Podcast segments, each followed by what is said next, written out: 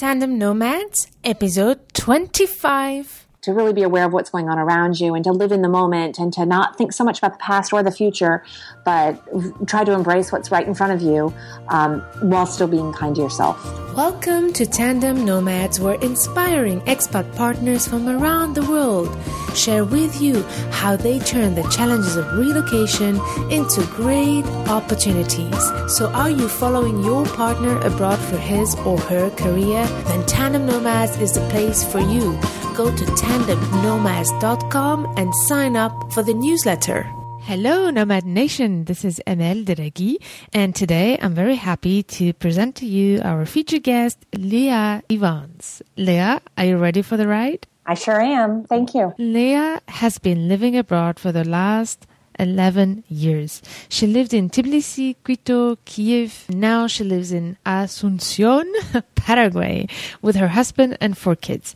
Leah has a master's degree in liberal studies and a master's in elementary education. And while relocating from a country to another, she created the company After School Plans that provides resources, classes, and tutoring to expat children. Those resources include, for example, a relocation workbook, which is a fun workbook to help help children process in transition. And she has many other educational packages. So the plans are grade level ideas for supporting education at home. So Leah, this was a very, very short overview of who you are. Can you tell us more and tell us what's happening in your life today? Sure. Um, I have been living abroad for 11 years and had my children while living abroad. So now I have four. They're 10, 8, um, 6, and 4. And uh, I started the, the business really to fill some of the holes that I found for my own children.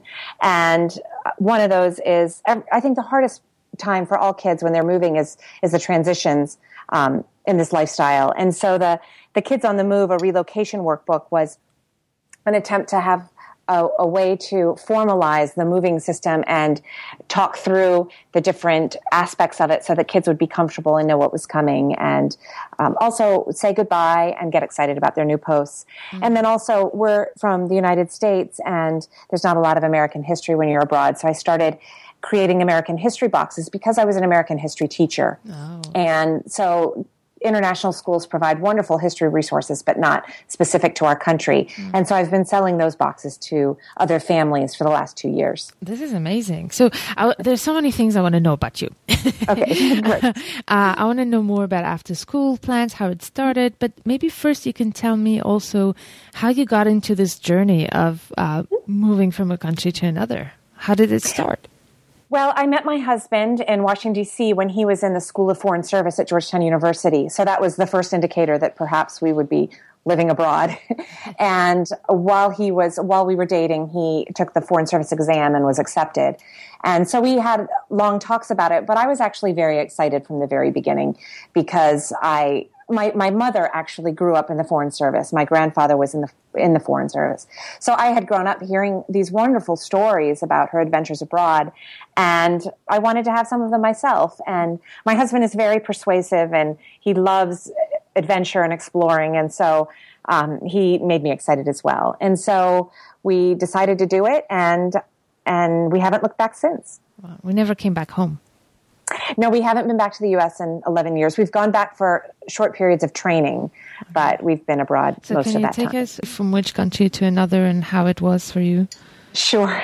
Our first country was Tbilisi, Georgia, yeah. and um, that's I had my first daughter before we actually arrived there, so I had to deal with um, for the first time not working, which was difficult, and having a new baby, which was wonderful, but she was she was tiny, and so I was at home alone um, with somebody who really couldn't use words when speaking to me, and my husband was working long hours, and I had a really tough transition there, um, getting used to it.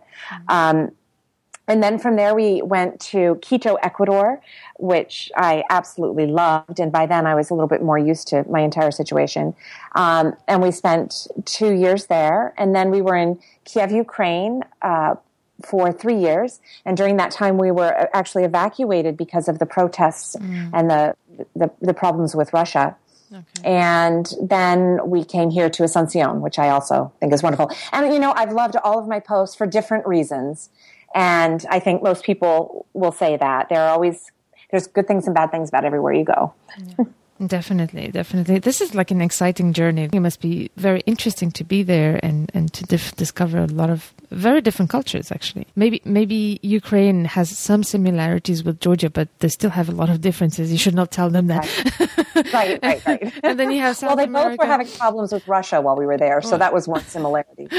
But, um, but they're ancient cultures. They they have just incredible things to see that you don't hear about that much because you know they're not as mainstream, but and and so you get to these countries and you find you know thousand year old churches and and it, it, blows your mind. You can't believe it and they're beautiful. Yeah. um, and great travel opportunities. And the other wonderful thing about a lot of these countries is there aren't a lot of tourists. So you can it's easy to explore and to learn it's really beautiful i love tbilisi uh, that's the only have you been, been yeah it's just absolutely beautiful It yeah. is, and the food is, is amazing and there's so many places you can drive the countryside is beautiful and they're famous for their hospitality so yeah. you gain a lot of weight while you're there. Definitely. So t- tell me, before you started uh, traveling and moving around with your husband and then started your family, have you? Where were you living in Ohio? No, I was actually I grew up in Ohio on a on a small organic farm with hippie parents, really. Um, but I was living in Washington D.C. and I was a teacher and a potter. I made pottery um, and sold them at, sold it at shows. I've kind of been all over the place um, in terms of what I do. so, uh, I, but I loved it, and I loved Washington and all the different people who come through. Okay, so Um, but I was teaching American history at the time. Okay, so you were teaching and doing pottery. Right. Okay, great. So how did this idea start of building? Well, I was in Tbilisi, and oh, um, the embassy asked me to teach American history to high school students because uh, American history is a requirement for graduation from most American schools, and it's also usually a requirement uh, for entering college or university. And these children had been abroad for a long time and hadn't had the the, the course, so I taught the course. Uh, and, and it was great fun because they all came to my house and we made brownies and we mm-hmm. talked about American history basically. And, but I realized there was a huge gap because these kids who live abroad had amazing knowledge of the world and of languages and cultures and, and ability to navigate a, a wide variety of situations. They had compassion and empathy and, and really had a great world experience, but they didn't know who Rosa Parks was. Rosa Parks is a, is an important figure in our history. She's the one who uh, refused to give up her seat on the bus. She was African American mm. uh, during segregation. Or, you know, they didn't know Martin Luther King Jr. Or they didn't know the Pledge of Allegiance, which is what many school children say at the beginning of each day. So just a lot of the things that um, the, the, cultural knowledge that you would get if you had in the United States. Yeah. And so I wanted to. I, I, at first I thought I will I would, will just teach it wherever I am, but I thought some people don't have access to American history teachers. So that's when I decided to put this box together. And so I found the best books I could find um, about each of the major concepts and p- pulled all of those together into a box. I found fun games like Americopoly. Monopoly is a very popular game. It's about America, and and so I tried to find award-winning games and award-winning books. So mm-hmm. books that and games that kids would really want to work with. Okay. And then I wrote an activity book to go along with them. So that's how kids learn the concepts. They read the books, they play the games, and then they complete the activity book. This is so smart. Thank you. Um, and so, and then I tested it on all my children. And um, the good, the great thing I think about it is that then you have these. A lot of them are Newbery Award winners or um, they've won other prizes. So they're really high quality books and you can read them over and over again. Mm. So it's not like a course that you take and then you're done with. You have the books in your house and, you know, kids love to be read to and, and or to go off and read on their own. And so it's, it's just a part of your daily life. That's really cool. And the, the, games are often games that the whole family can play together or they can play with friends. So it, it's teaching them the concepts and then hopefully reinforcing them through regular exposure. Oh, really good. It's really a great idea because I was wondering if basically you, you pick and choose all the great materials you find and make right. a, a, like a, a, pedagogic box that helps right. you know have fun and learn at the same time, which is I guess right. one of the best ways of learning is to have fun while we do it. So wow, this is great. So if you're in, in a networking party and, and you meet with people uh, abroad and they ask you what do you do, what's your response? I say that I create and and sell um, resources for expat kids, including American history boxes and um, relocation resources like our um, Kids on the Move relocation workbook. Wow. That's straightforward. Very good. yes. so, you know, we, we talk a lot about, you know, for expat partners, one of the challenges is to build their financial security and and their revenue. Um, tell us about your revenue streams. How do you earn income?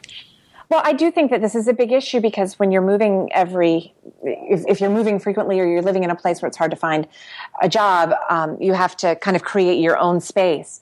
And so I do have revenue stream. It's not a ton, but from selling my books, those are online. Um, and actually, there's several. The relocation workbook, I sell a couple of coloring books um, on American history and um, one on American embassies.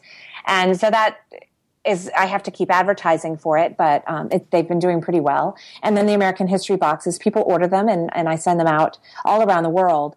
And um, and so it's it's nice because I can do it no matter where I am. If we're home on vacation, I just need my computer, mm. and so it's it's pretty consistent and um, continues all throughout the year. You also told me that you edit. Uh, you're an editor.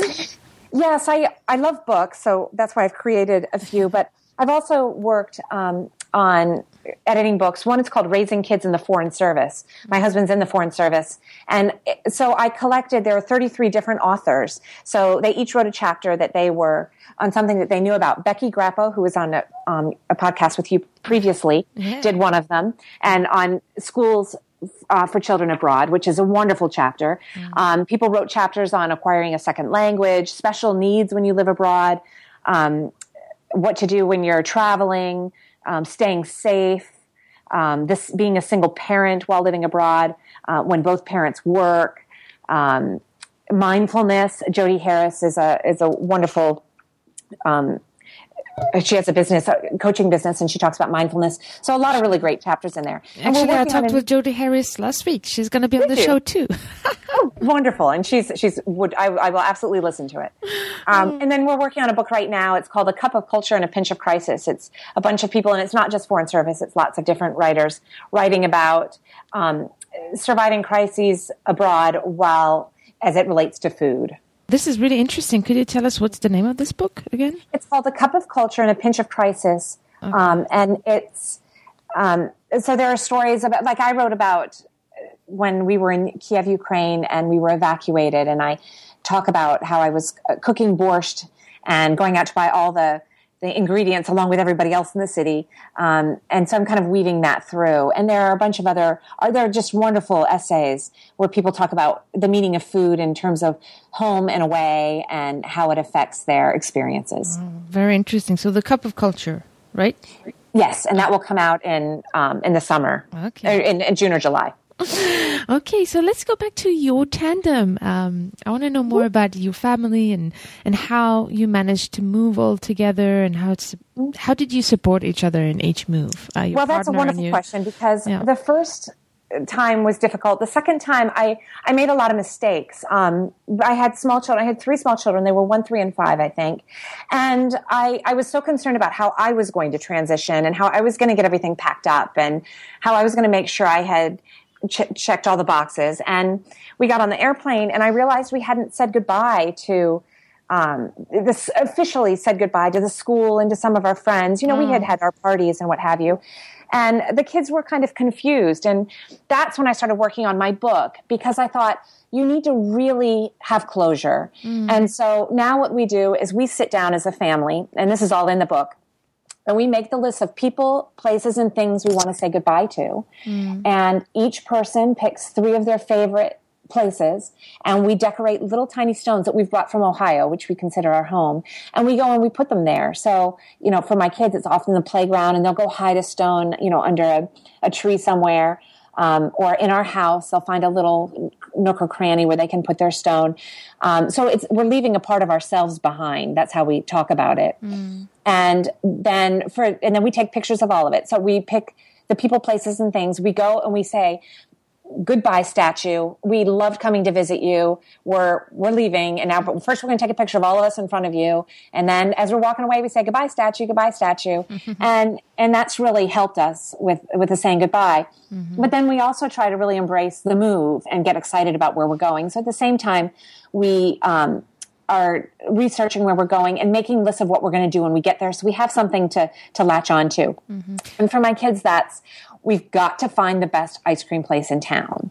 And we've got to find a really good park. And we've got to find a place to do gymnastics. So we make those lists. And then we get there. It feels like a scavenger hunt. Wow. and um, and then the third part of it, I think, which is also very important, is the actual move and making sure that everybody understands the process and it's not scary and and um, unknown. And so we have family meetings once a week as we're going up to that move, and we make plans. And kids have responsibilities so that they're a part of it.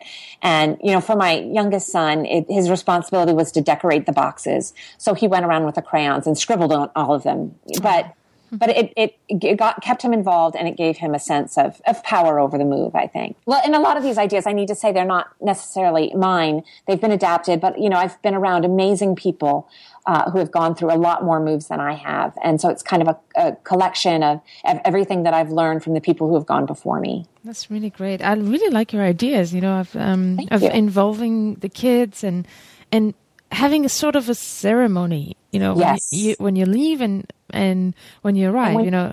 So this is really, really great at involving the kids and making them part of the process of the move. And I, and it, it, brings you closer as a family too, because you're working together yeah. for the for a common goal. Wonderful. Um, I was wondering because you were talking about how important for you it is to help your kids, and I guess even for adults, it's important go through the transition. Uh, mm-hmm. But what happened when you had to suddenly leave and be evacuated from Kiev? Because that must have been like really abrupt. So how no, it that? wasn't that fast actually. Uh, we, you know, it had been going on for months, uh, and then we were told to stay in our apartments for about three or four days, and so we knew it was probably coming. We we didn't have to leave, but we they asked us if we would leave just because they weren't sure about the police situation at the time.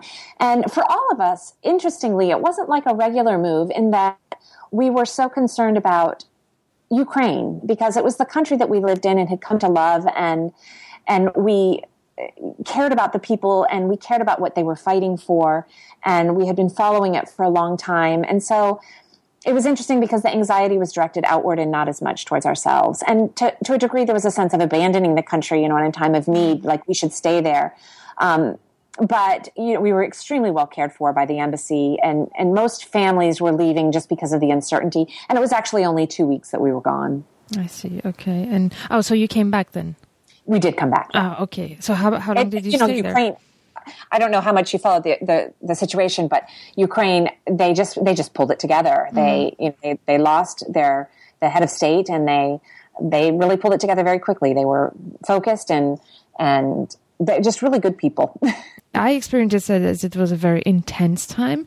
Uh, was. And, but the only thing we had was media. I don't know if how you can, what can you tell us about that situation?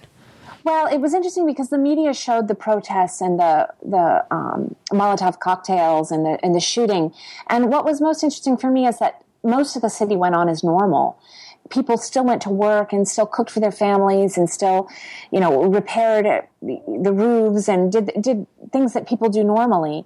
And so the media is down where it looks chaotic, and people would call me and say, "Oh my gosh, I can't believe you're still there," and we would say, "But most of the city is is normal." Mm. Um, and U- Ukrainians are just very stoic. They're very focused. They do what needs to get done. And the people who were protesting were were making their point and everybody else was supporting them. Some of them weren't, of course, but um, going about their regular lives. Mm-hmm. So th- there was a lot of anxiety for for the people. Many students were in the in the groups who were protesting, so a lot of concern for them. But people would go down to show support, and so on the weekends, the the area was full of children and women and um, families, you know, saying, "Hey, you guys are doing a great job." So it was it was very much a a group effort. No, that's great. Well, thank you for, for sharing this with us because mm-hmm. I, uh, I love being able to speak with expat partners and expats in general and ask them their opinion once they're in the middle of, of the action because right. it's difficult to really know what's happening if you only listen to the media. It's, it has a bit of a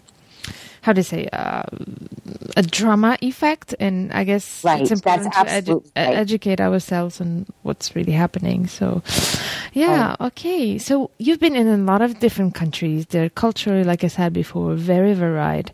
Um, I'm sure that and America is quite different also from those countries. So, have you had any culture shock or cultural misunderstandings? Could you give us an example, for instance? Sure. I mean, I think they happen all the time, but um, one that, that leaps to mind is when I, I, was in Ukraine and I was pregnant, and I went to the doctor, and uh, I went in, and there were the four doctors standing there, and the, the curtains were open, and and they said, "Okay, get undressed." And in America, they give you yeah. a blanket and everybody yeah. leaves and it, your privacy is very protected and there wasn't any of that and i was just like oh my gosh i thought i was very open i thought I, but i'm a little and i was like are you going to close the curtains and like oh people almost never walk by i'm like almost never or never so um, and they were just like what is the matter with her why is she so worried about this so you know that, that was one that kind of kind of got me um, but I, f- I feel like a lot of times it happens with language when you think you're saying something and, and you're not, or they say something and what did you say? And it's just because you don't understand it. Mm-hmm. So, so what's your it, it so what's your trick to be able to, you know, rebalance things when you go through those misunderstandings? And well, I think you have to laugh, and you know, I I always I'm always saying I, I'm sorry I don't speak this language very well, and I'm sorry, I, I don't understand. And, but, you know, I have found that no matter what country I'm in, people are understanding and, and they're willing to laugh with you. Mm-hmm. Have you managed in those countries to build like uh, connections with locals?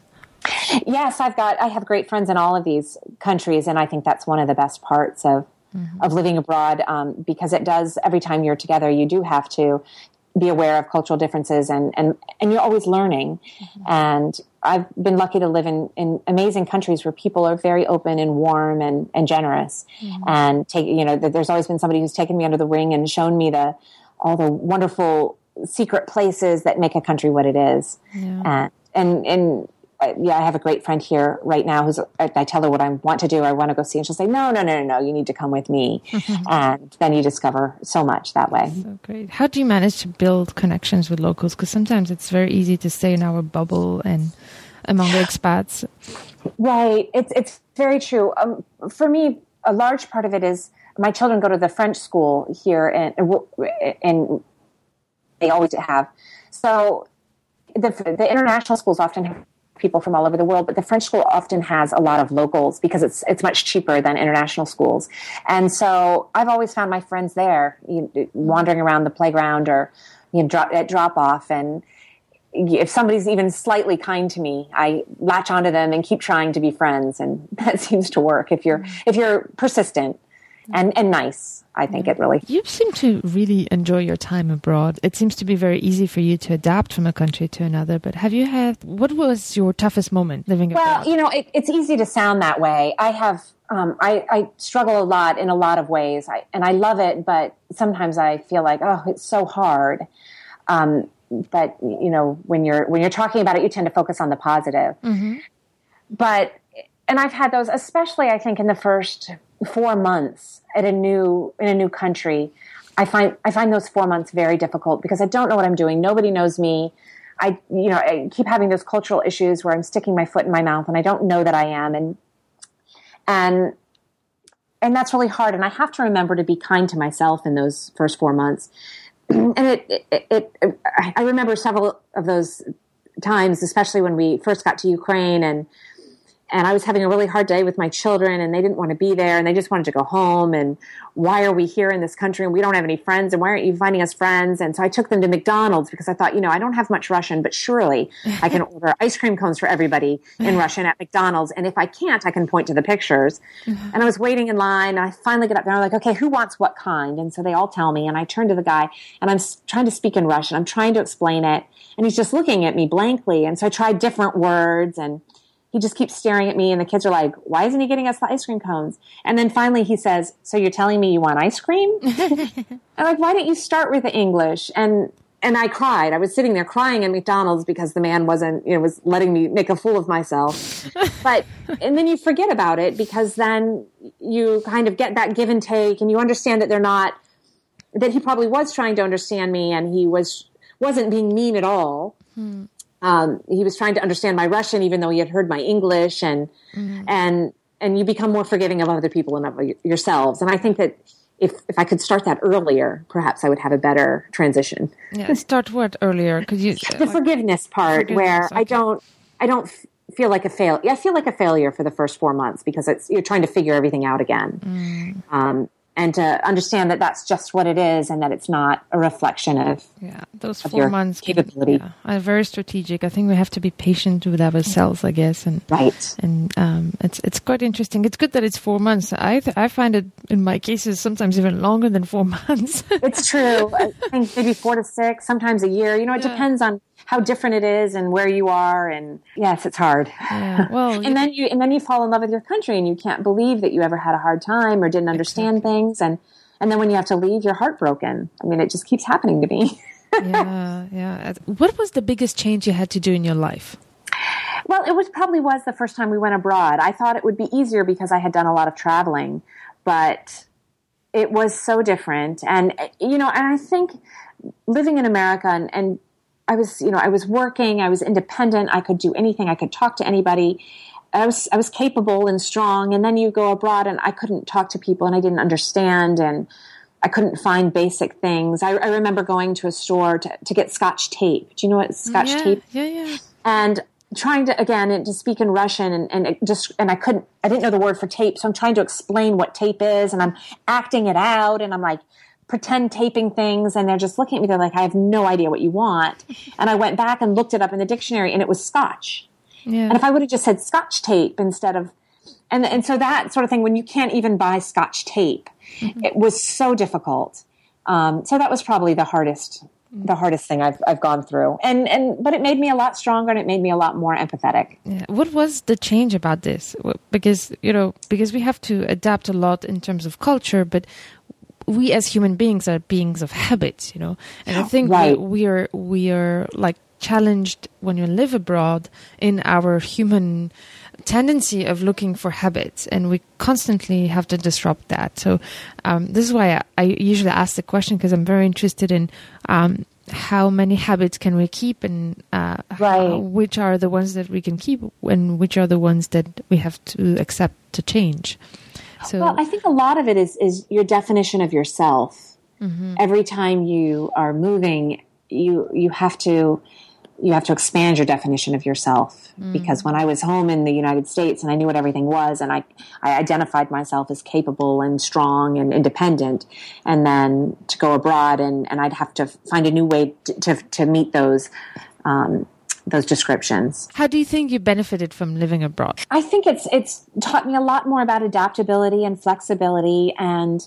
um, mindfulness to to step outside and to, to notice what's going on around me and to um, and to not judge, to, to to give it time to see what's happening, and to be flexible about what I see and what I feel, and and then to adapt so that my way is not the right way. It's just one way. Mm. And that all of that has to come together in order to be happy in a place that's, that's unfamiliar. What would be your biggest advice for tandem nomads to make the best out of our experience abroad?